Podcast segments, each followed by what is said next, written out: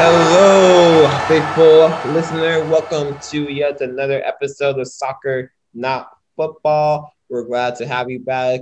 Uh, the season is near the finish line. We are going to be about two weeks away from all of the big leagues finishing up.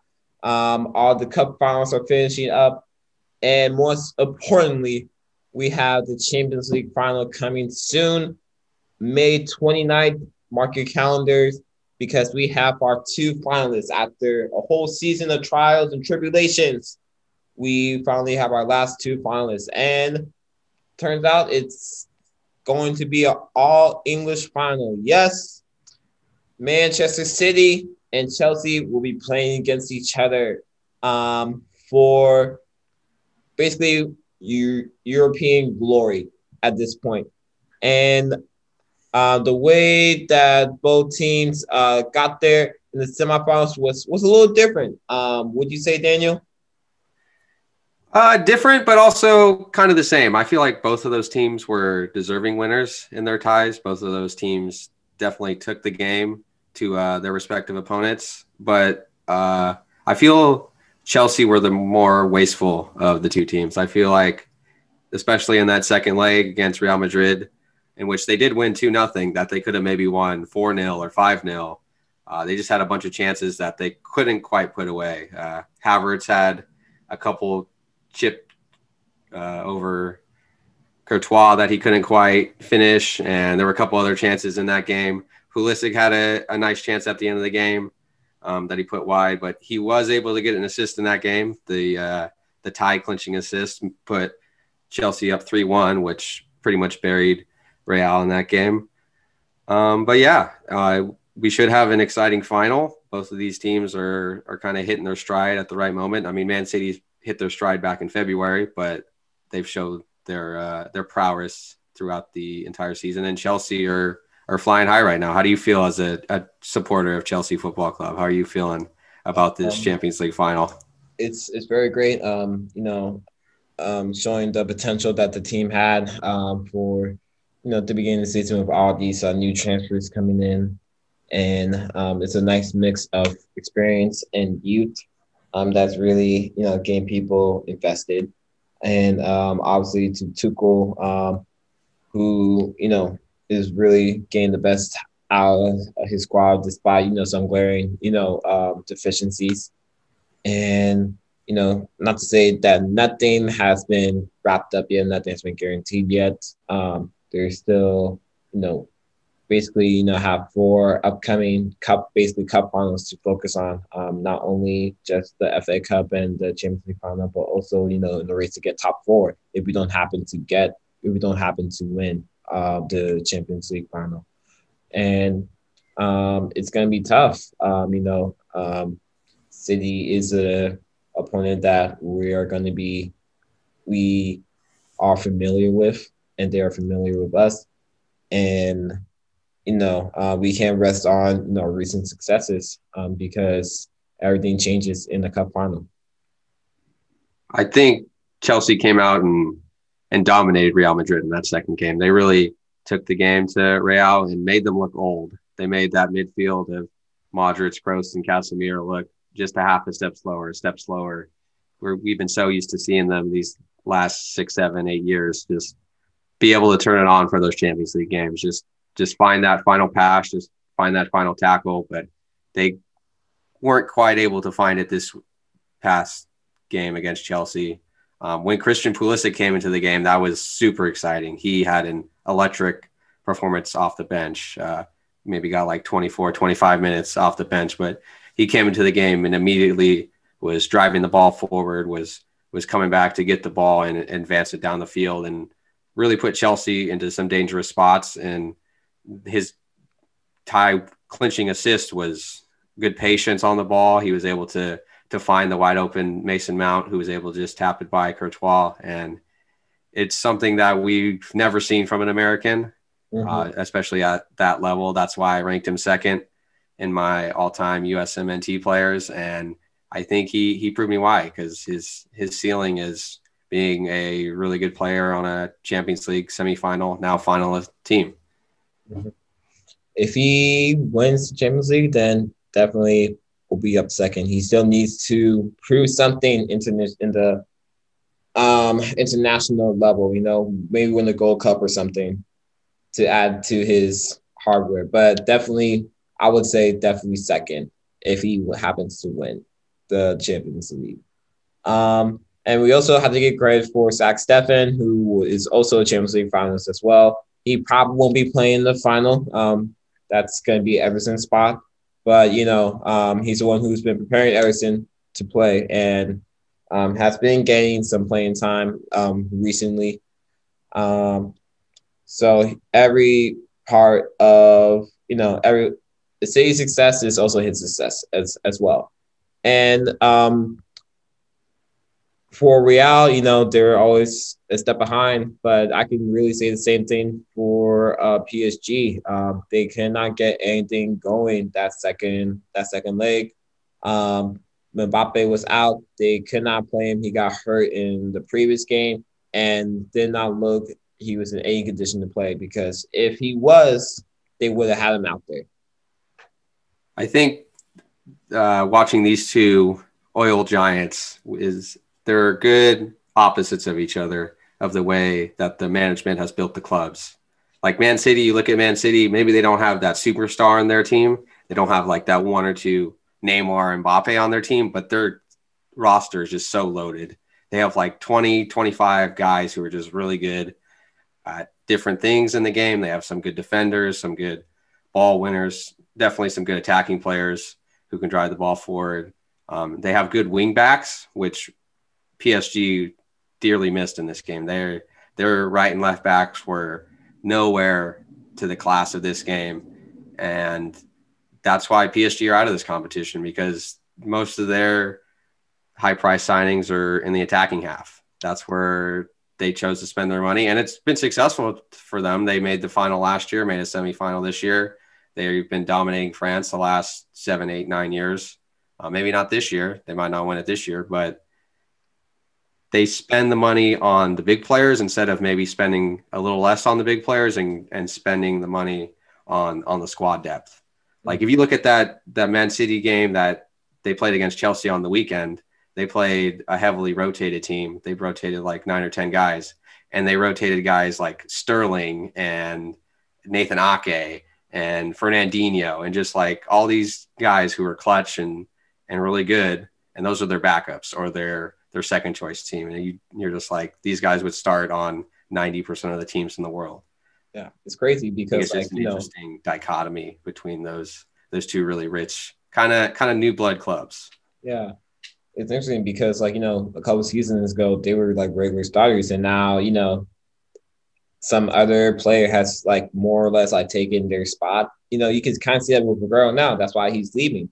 And, you know, City really has like a more of a committee like feel to it. And it's definitely been effective. I think it's more of a microcosm of like, you know, um, Pep's coaching that, you know, you could really just put like interchangeable, you know, not, not to say interchangeable, but they have a system that clearly works that, you know, any player can really drive and, you know, get hot into it. And then one, and it's such a cool opt in, one can just jump in. Um, and that really makes them a dangerous, uh, a dangerous opponent um, for Chelsea. And I would have to say that Man City are the favorites at the moment. I mean, yeah, you definitely have to say they are the favorite, just given the league table this year, given the fact that they haven't lost a game in the Champions League at any stage of the competition. So they're definitely the favorite, but if you're counting out Chelsea already, that's, that's very silly to do so. Um, only for the simple fact that they've played twice in the last month and Chelsea have won both those games. Uh, granted, both of those games have kind of been with rotated teams, kind of the, the second squad, like I said, but still that, that gives Chelsea a little bit of a, a psychological advantage that they know they can beat these guys. They can know they can play with anyone. And in a one leg tie, if you make a bad mistake or the goalie messes up, then, then the game can shift on its head. Mm-hmm. Exactly.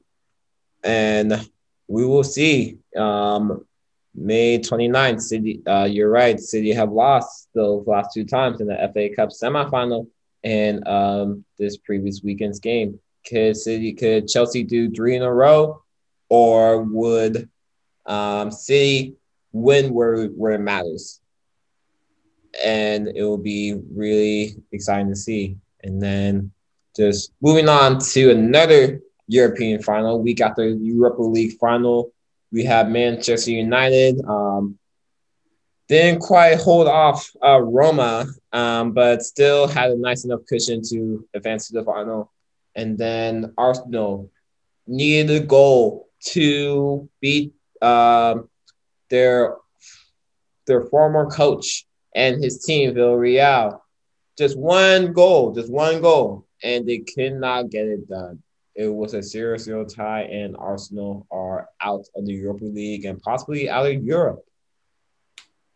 Yeah, I think Arteta is definitely getting – he's flying under the radar right now. I feel like there should be a little bit more pressure on him just because of how mediocre Arsenal have been this year.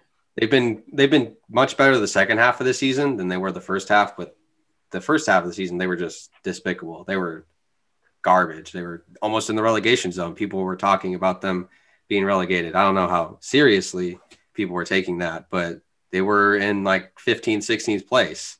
And he is a young manager, so you got to give him time to grow. But I don't know if Arsenal is the the place where you want your manager to to go through those growing pains. They're uh, they're supposed to be a big six club in the Premier League, and they're nowhere close to top six right now. They're not even going to make Europa League.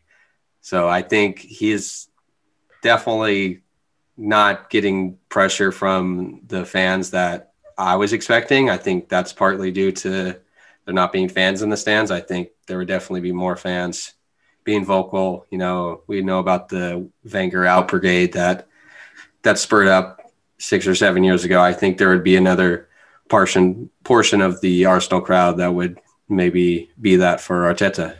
Or even, you know, what happened to Emery, who, you know, I feel I'm thinking he's feeling pretty pretty good right now. He beat the team that um that really, you know, he had a tough tough go of it. And at least he was able to get them to a Europa League final. And yeah, this, you know, Arsenal's in a at crossroads right now, you know, because we don't know if we can see any improvement with Arsenal next season, you know, and if this continues, then we can't call them a big six team or a top club. A top club doesn't consistently miss out on Champions League football. A top club doesn't isn't mirrored in mid-table for most of the season, you know, because that's what an actual mid-table club does. You know, they're just, they're falling deeper into, you know, just being a regular ass Premier League club, you know, up to like a West Ham or a, a, a Everton or, you know, and no, and no disrespect, no disrespect to those teams. But, you know, they're, that is not up to the standard that Arsenal's history has demanded of them and its reputation has demanded of them. And we still should give some credit to Villarreal. They're, they're a team full of savvy veterans who know how to get the job done. And Emery gets a bad rap because his his time at P S G had the the worst comeback or the biggest comeback ever against them, and his time at Arsenal was mediocre compared to Wenger. So he's not quite the the top, top manager, but he's a really good manager. He's won Europa League a bunch of times with Sevilla in the past. So he knows how to get things done in Europe. And if you're counting this as a Manchester United Europa League win already, I think you're, you're way ahead of yourself. You definitely have to, to almost have the same uh, thought process as the Champions League final that, yeah, United are probably the favorites, but Villarreal have way more than a, just a puncher's chance to to be champions. Mm-hmm. Yeah, exciting um, matchup coming as well. And, you know, the opportunity for Ole to get over that hump and finally have some silverware to, you know, add to his resume. Um, we'll see if he will be able. This will be his first final, so we'll see. You know, if he'll be able to, you know, get the job done. If not, then definitely more pressure on him as well. We want to move on to to talk about some league football. Talk about yes, some of the countries around Europe.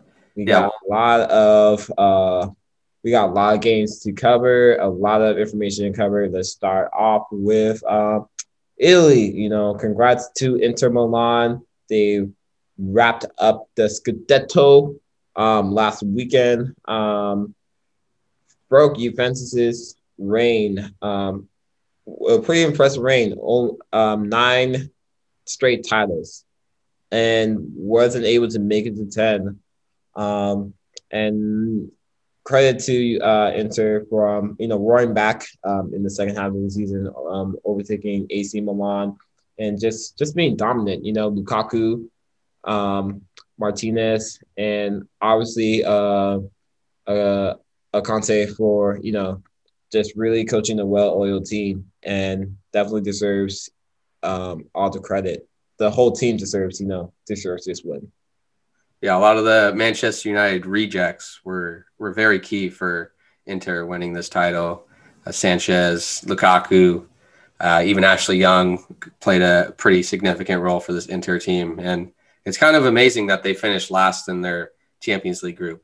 Mm-hmm. It kind of shows the duality of their season. They were kind of struggling at the beginning of the season, and they failed to even make Europa League out of their Champions League group, and ended up winning the title. Once they overtook A C Milan in, I think it was late January, early February, they never gave up the the top spot in, in Italy, and now they have their first Scudetto in ten years. Yeah, definitely the Champions League exit was more was we could call that a blessing in disguise, to be honest, you know, because they had time to actually focus on Serie A and other, you know, um, cup competitions. But, you know, they went all in, and it clearly paid off.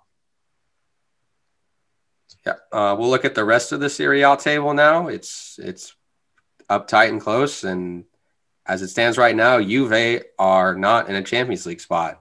They do not control their own destiny for, for finishing top four. Even if they win their, their next two games, they are not guaranteed a place in next year's Champions League. So that'll be interesting to see what happens with Cristiano Ronaldo. But right now the table stands with uh, Atalanta in second with seventy-five points. They're tied with Milan, who also has seventy-five points. Napoli's got seventy-three points in fourth, and Juve's in fifth with seventy-two points. So they can oh, uh, leapfrog Napoli if only if Napoli draws or loses. So that's a little better. They don't have to hope for a team to lose two games, but they got to win their two games and then hope they get lucky uh, somewhere else. Yeah, I think Juve will get lucky. Um, A C Milan has been really great. Um, has been finishing the season off strong. Um, they just smacked Torino zero to seven, and they play. Um, they have one more game before they play Atalanta in the final game of the season. Uh, I think you know they're going to keep this streak going, and um, Uh, take out Atalanta out. Um, it all depends on goal difference, and um, it's looking like. And actually, looking at the goal difference, Juventus hasn't been able to get the goals they needed, so um, it might be, uh, might not be enough for them. Um, Napoli, um, they have a more um, they have a more doable uh, schedule. They only have Fiorentina and uh, Verona. Um, if they can get past Fiorentina, then um, you can probably wrap it up um, for them. So Juventus is definitely going to be, you know, watching closely those two games, and then, you know, just thinking about what does happen if they don't make Champions League. Do you, I don't see Ronaldo staying. I see a, a complete rebuild, and honestly, one that has been coming, one that has been a long time coming. Yeah, three weeks ago, they Juve was one of the leading teams trying to, to join the Super League, and now they might not even make Champions League next season. So that would be a little bit of poetic justice, um, even though I would be sad for Weston McKennie. Of course, you want to see him in the Champions League, but even if he's just playing Europa League, that's not the worst news ever. It's not, you know, hell is frozen over. Um, I just want to shout out my boys, Genoa. Yesterday, they secured safety in Serie A, so let's go mediocrity. They're not going to be sent down, relegated, so it's good. Hey, the equivalent of turning in an eleven fifty-nine assignment, you know? Yep. Hey, better late than never. The last two years, they had wait till the final day to secure safety. So knowing that there's two games left, we can we can breathe a little bit easier. And then other Italy news, um, Mourinho found a job. Um, he's going to be coach of Roma, manager of Roma uh, for the next season. Um, interesting. I did not expect him to get a job that quickly. Um, and Roma, you know, I wasn't expecting Roma. Um, it could be an opportunity for him to, you know, um, reinvent himself. Um, I don't have too many, you know, I'm taking this with, with an open mind, you know, like maybe this, he might be able to turn around or, or not, you know, we shall see. I think this is a, a good risk from Roma because right now they're, they had a pretty bad season by their standards. They're seventh. Um, they're used to finishing top four, if not four. They're definitely like the fifth best team in Italy. And this year they've just been way too inconsistent. They haven't got nearly enough like production out of their midfield. And a change was needed for them. And I think Mourinho is the type of manager to come in there and and lead to some more stability and be able to to get more than the sum of their parts. Because I think stability. Okay. I, I know it's, it sounds counterintuitive, but I think he fits better in Italy, just like like with the culture and with the media. They're not as antic, antagonistic with him um, as I feel like the English media is. I feel like the English media is just antagonistic with everybody or a lot of people. But I think he, he fits in more with Italy. He's coached Inter before, so he knows the, the lay of the land. And I think he can – He can turn around Roma. I, I don't see them winning the Scudetto next year, but I think top four is definitely within their reach. They had one of their better players, Nicolo Zaniolo. He was out all year with the A C L injury, so they get him back next year, get in a couple Mourinho signings. I think they can they can challenge top four, especially this year. It's been wide open. There's we just went over the race for, for four teams fighting for two spots or three spots. So I think they can find themselves back up there next year. Mm. All right, good to know. We'll see what happens next season, but we're still focused on this season. And moving on to Spain, La Liga is still a mess. Yeah, um, especially after this past weekend. Last weekend, uh, Atletico played Barcelona. That was a nil-nil draw. And Sevilla played Real Madrid, and that was a two-two draw. Real got a late goal from, from Toni Kroos slash deflected off Eden Hazard's foot. Um, so that was debatable who is the goal was given to, but those games ended two-two. And then in the midweek, Barcelona drew yesterday three-three. So they dropped some points and Atletico and Real Madrid won. So it's basically a two horse race now between Atletico Madrid on eighty points and Real Madrid at, on seventy-eight points. Yeah. Um, definitely Sevilla's um, title challenge has unfortunately gone. come to an end. They're six points behind, and not to mention goal difference. Um, they did themselves no favors, but ahead of the um, Real Madrid game, losing one-zero um, to Athletic Club.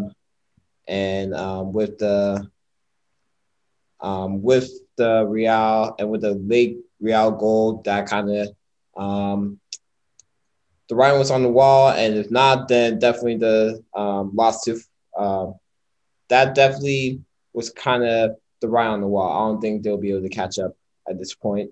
And Barcelona, they're in, you know, deep, deep trouble. Um, you know, they had the opportunity to, they have multiple opportunities to get on top. And, you know, they squandered it each time. Uh, first, it was um, the two, three, the, the Granada loss. you know, that will put them on top.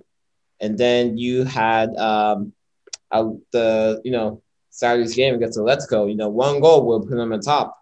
And even um, the Levante, you know, they had the earlier game and, you know, they just keep, they can't get the job done at the finish line. And which is really, you know, tough to tough to hear considering how well they were playing, um, you know, throughout the second half of the season. And I don't think a Copa del Rey will be enough to keep Coleman's job. Yeah, I think you're spot on right there. I think it's mostly on the manager. He just isn't quite ready for those big games. He's not ready for for those big moments to to kind of win the team over. Um, and a possible twelve points this season against Real Madrid and Atletico, Barcelona have gotten one point. So in those big games against the, the other title challengers, they have done nothing. I think they've only been able to score two goals in those four games. So that's just not good enough to get it done. And especially when you're dropping points against Levante, you're, you're losing to Granada. It's just, you're going to end up short. And that's how this season's going to end for them. It looked like at one point that the season was lost in the, the first half of the year. And then they came storming back. They won a Copa del Rey. They were in good form. All they had to do was beat Granada. They were winning the game in the second half. And then since that moment, the the wheels have just kind of fallen off. And Atletico have been able to to steady the ship a little bit. And if they win their last two games, they'll be La Liga champions. Yeah, um, I would say Atletico definitely had the, has the easier schedule um, compared to Real. They play Athletic Club and Villarreal. Um, you know, one who just took out the title contender and another one who was a Europa League finalist. Um, and uh, with the last, you know, with the last big match that they had against Sevilla, you know, like they, Sevilla had them until the last minute of the game. So I don't see them, you know, and with the big games that they, they're, and with the performances they've been playing in during the big games, it's not been, it's not been going good.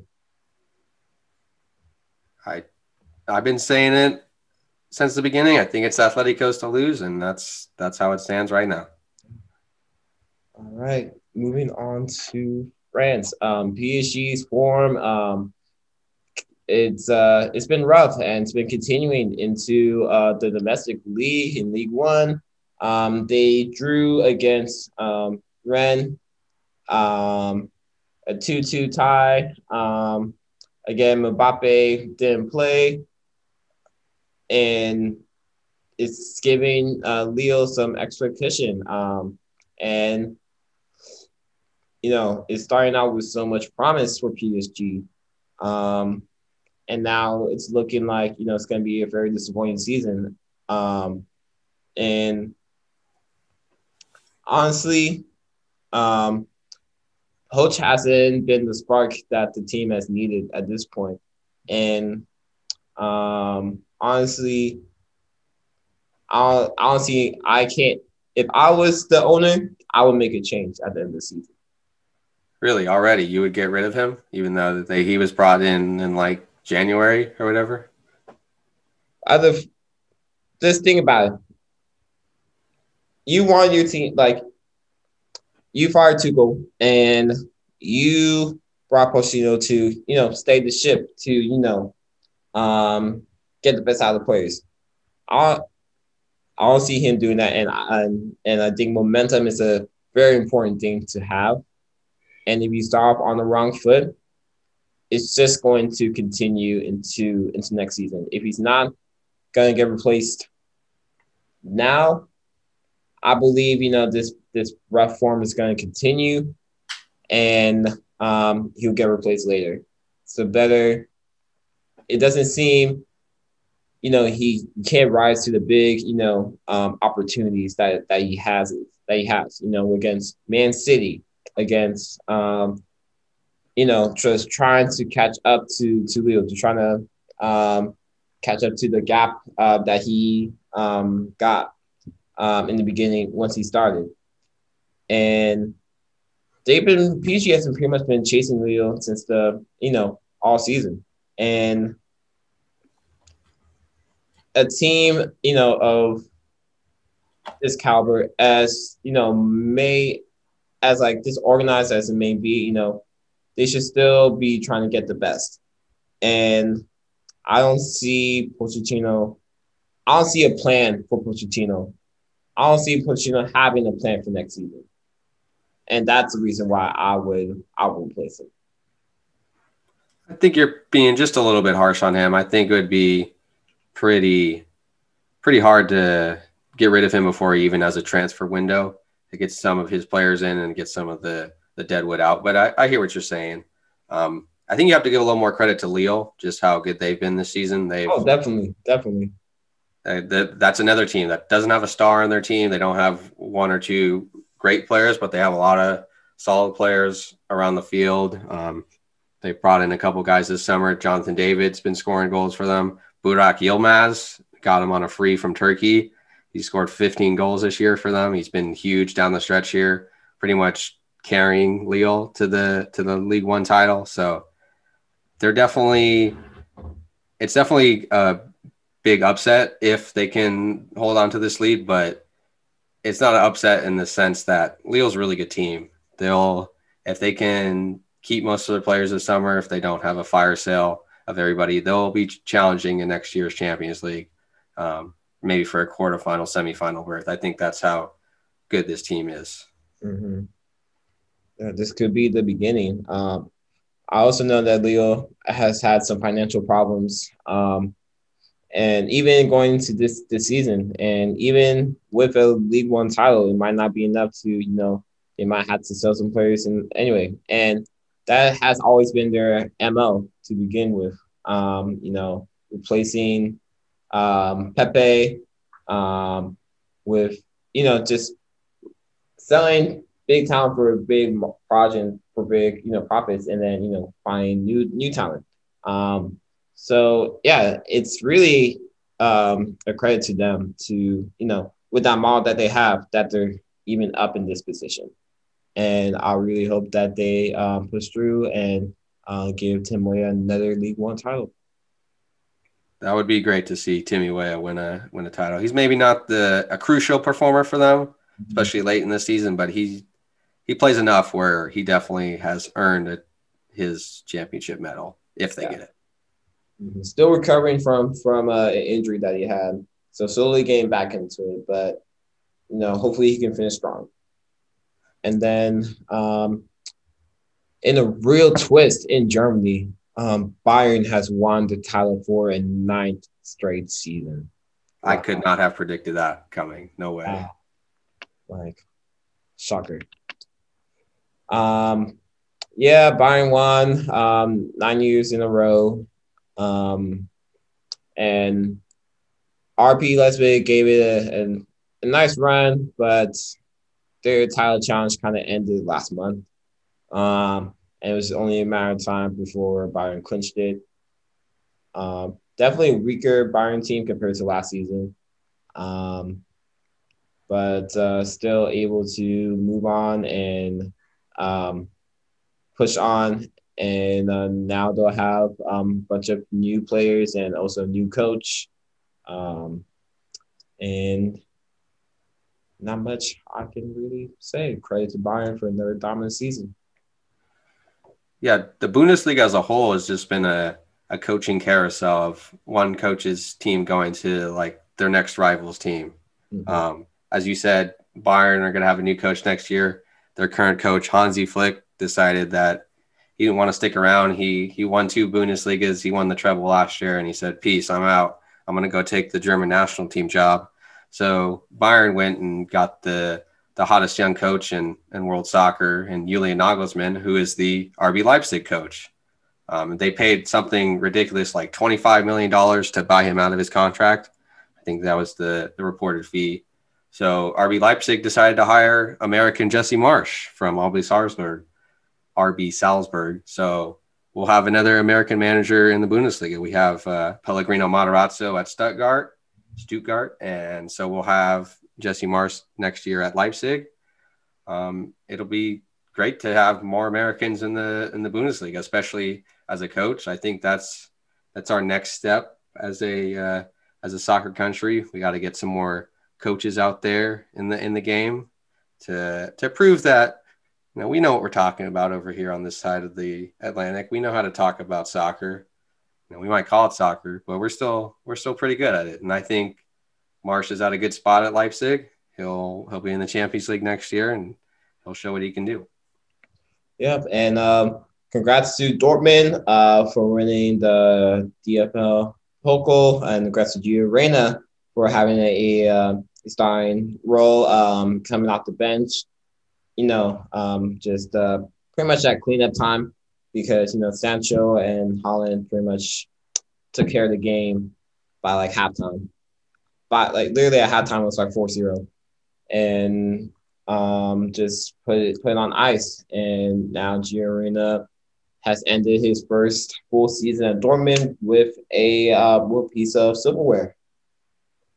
Well, the season's not quite done yet. They still got two games to go. Still got to win their last couple games to to secure their Champions League spot. Mm-hmm. But yeah, this was definitely a nice reward for him. He didn't get to play much in the final, but in the semifinal, he got a brace. So again, he's definitely allowed to celebrate this championship with his teammates. Um, I was sad to see that Tyler Adams didn't play as his opposite today. He picked up an injury earlier last week and wasn't able to recover in time. So Leipzig just were absolutely outplayed today. It seems like Dortmund have their number. Um, I think they played last weekend and Dortmund won two nothing, if I recall correctly, or two one. And this week they they beat them four one. So Dortmund have been struggling this year, but they haven't struggled against Leipzig. They've been able to to handle them quite easily. Mm-hmm. Yeah. Uh, credit to Dortmund for um, warring back and um, into the. Because at this point, we were talking about, like, you know, they were left for dead. Like, they weren't able to make it. But, you know, um, and without Haaland, too, which is definitely surprising. And they'll definitely need him back those last two games um, of the season. Um, and it looks like they might be able to pull through. Um, we shall see. And even a crazier top four race. Um A lot has happened in the Premier League. Uh, first of all, uh, congrats to Man City for winning the Premier League uh, a fourth time. A fourth time? No, third time. Third time in four years. I think it was fifth all time. I think they tied Chelsea for, for most yeah. Premier League titles all time. Mm-hmm. And congrats to Zach Steffen for a Premier um, League win. Uh, I think he is the first American to win the Premier League, correct? I believe you're correct in saying that, yes. Certainly the first American who played some meaningful games. There might have been an American to make, like, a sub-appearance on some random team in, like, the fifties, but Zach Steffen actually started games. He started cup games. So, yeah, he's the first actual American to win the Premier League. Yep. And um, just starting back on Saturday, we had Chelsea beating Man City two one in Champions League final preview, albeit with rotated squads, um, so we don't know who's going to be actually playing. Um, City could ice the, you know, could have won it right there, but uh, Aguero missed, and the uh, Chelsea comeback uh, ended things. Um, kind of delayed uh, for City until Monday when um, United played Leicester, and um, United are in a kind of a rough patch right now. They have to play three games in like five days, pretty much. Um, and they just finished uh, today's game against Liverpool. Um, and did not go well for them. Did not go well for them for Leicester or um, or Liverpool. Um, it was a one nil loss to Leicester that gave the title to their to the champions, title to their rivals. And then just got, you know, smacked um, two four um, by Liverpool, which gave them some much needed, uh, a much needed boost to their top four hopes. And suddenly their grip on second place isn't isn't too um, isn't so solid anymore. Yeah, Leicester are sitting third right now with sixty-six points. Mm-hmm. Uh, with thirty-six games played. Chelsea also played thirty-six games and are at sixty-four points. Um, Liverpool are four points behind Chelsea, but they have a game in hand. And West Ham are still there at fifty-eight points with a game in hand, but they're going to need some some luck to go their way if they they find themselves in top four. It was a good story for most of the season, seeing West Ham up there, but I think for the last three, four games, we kind of felt like they were probably going to sh- fall just short of that that top four barrier. Yeah, yeah. It looks like they're fading, unfortunately. Um, and uh, so it looks like it's going to be, you know, one team is going to be our man out. Um, Liverpool, at most, they can get uh, sixty-nine points. Uh, and then Chelsea at the most can get Chelsea and uh, Leicester at most can um, Chelsea at most can get seventy points. Leicester can get seventy-two. Um, Chelsea made it a little bit harder themselves um, by losing against Arsenal. Um, it was a it was a rough game. Um, started off with a Kai Havertz miss, which he shouldn't have missed from from that um, on a one-on-one. And then it was a horrible defensive error, which led to a Jorginho horrible, hor- horrible back pass to Kepa, who basically had to save it, um, which would have given an a indirect free kick, literally right at the right at the line, if you know uh, Emile Smith-Rowe hadn't scored. Um, Yeah, it was um, it was it was a, just one of those games for Chelsea, but you know, them and Leicester are have can control their destiny, and um, they do play against each other right after the F A Cup final, which will be on uh, this Saturday.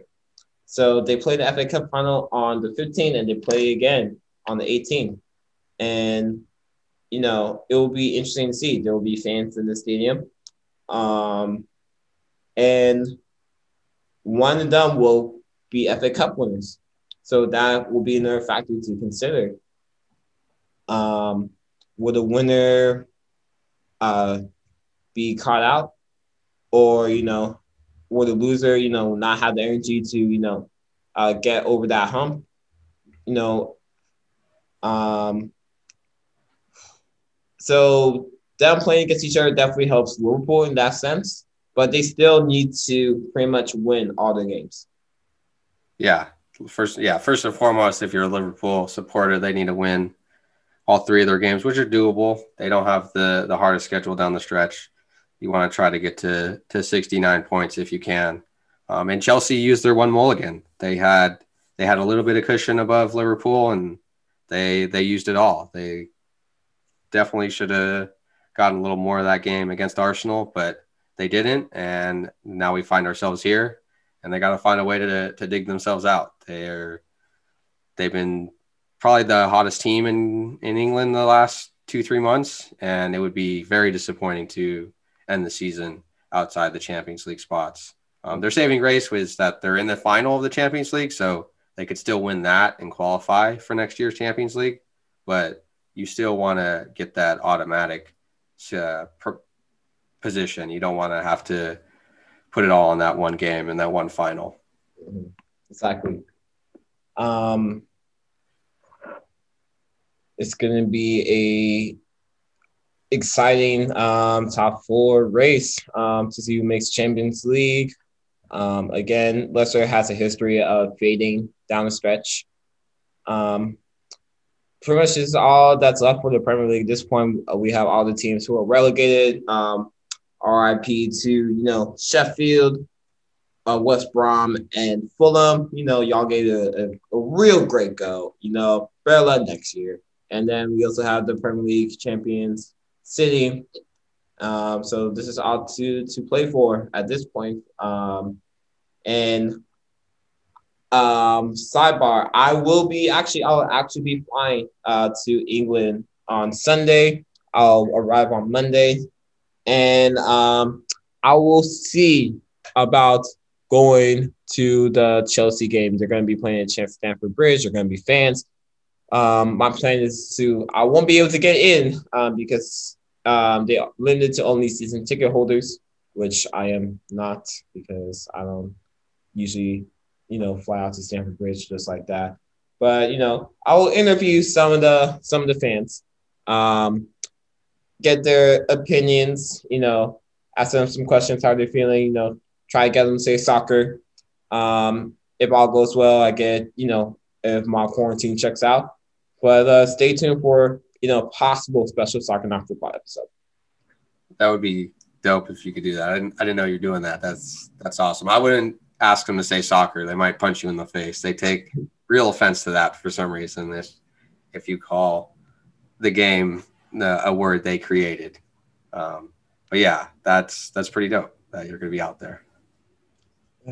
And actually, so while we're still in America, um, we have some updates uh, from uh, the national team. We got the Nations League original squad drop. Um, no big surprises there. We got the usual young core, um, Pulisic, McKinney, Adams, Musa, Reina, Weah, um, Reynolds, Richards, um, Arison, you know, uh, and who who else am I missing from there?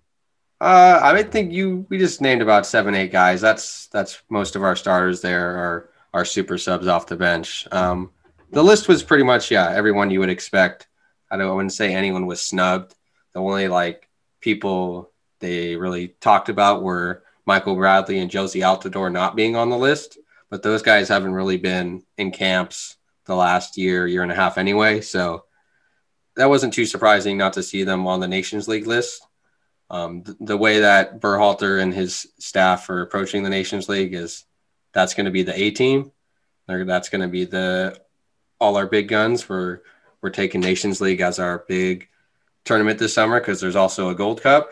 So the Gold Cup's going to be more of our our B squad, our experimental squad. So those big European guys can get have some kind of rest during the summer. He doesn't want them playing year round. Wants to give them a break, a chance to. Uh, get away from soccer, enjoy their families, and recoup and re-energize for the start of next season, which at the, after the start of next season, we're going to be right into World Cup qualifying. So it's going to be kind of a quick turnaround, and he wants to make sure his guys are primed and ready to go. Yeah, he did add another friendly. Um, I believe it was like right after the Nations League to just like try to simulate, you know, what it would be like for qualifying. And um, we do also have the Gold Cup. Um, I don't know if any of our, you know, big players are going to be playing that. But um, we do know two of our opponents already, um, Martinique and Canada. And um, it's interesting that we are going to be playing uh, Canada now uh, because there's been a little bit of a rivalry going on. Um, I remember twenty nineteen in the Nations League, they, you know, Uh, beat us two zero. Um, a lot of tension. It was like, oh, we're not going to make it. You know, we're going to – another uh, Berhalter failure. Uh, obviously, in the second um, – obviously, in the return leg, we uh, overturned that result and uh, advanced. Uh, but Canada has a has some talent. You know, we obviously have Alfonso Davis and um, Jonathan David. And from Lille, and also just some nice pieces here and there, um, some hidden gems. Um, do you think um, I could definitely see Canada? Canada has definitely been emerging as a uh, contender um, in con in con in con in CONCACAF lately. Um, do you agree, or um, or do you think something different, Daniel? They've been emerging in the sense that they've gone from a nation that no one expected anything out of to a nation that some people expect some out of, that they've gone from being not even making the, the hex most years. I think the last time they made the hex was two thousand six.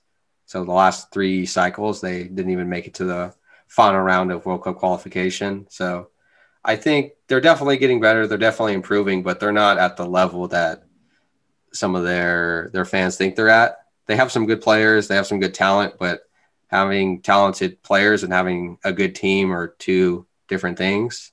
Yeah, Alphonso Davies is really good, and he's playing at Bayern Munich, but does he really move the needle that much? Like, he's a good player. I'm not trying to to say he's not, but I just don't see him as the, you know, your goal-scoring leader in a World Cup qualifying campaign or – your your leader to get you through those tough road games in Honduras or Costa Rica or whatever. I just I don't think they have the depth right now. They don't have the depth. They don't have the experience. Uh, maybe they're building something. So maybe this is just the start for them. Maybe in four years, maybe in eight years, maybe in a couple cycles from now, they'll they'll be more more improved and maybe actually wanting to qualify for the World Cup instead of just being happy to be in the final round of qualification. I think that's the next step for Canada, to get some stability of being good before they try to be great. Mm-hmm.